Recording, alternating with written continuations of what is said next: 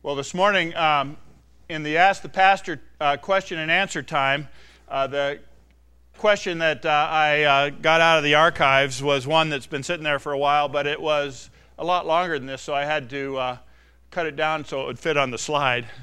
But the uh, question is, is how much power does Satan have, and where does his power come from? Um,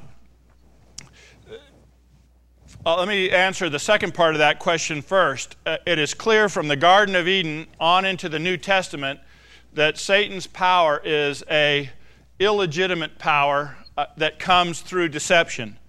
His power over Eve and then, then subsequently Adam came as a result of them believing his deceptive lies to mistrust God and to believe something that wasn't true. And the same is true for us today that his power is uh, proportionate to the degree to which we believe deception.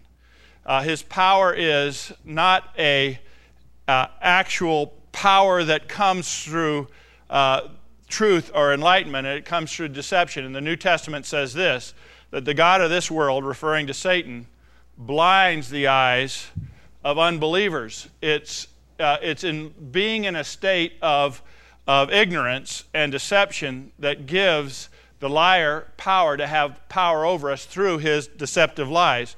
And when you ask the question, you know, how much power is that? Well, think about this.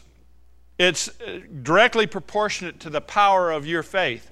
If you believe a liar, the lie that he's telling has no substance in it but it has the same power to get you to act as somebody who's telling you the truth.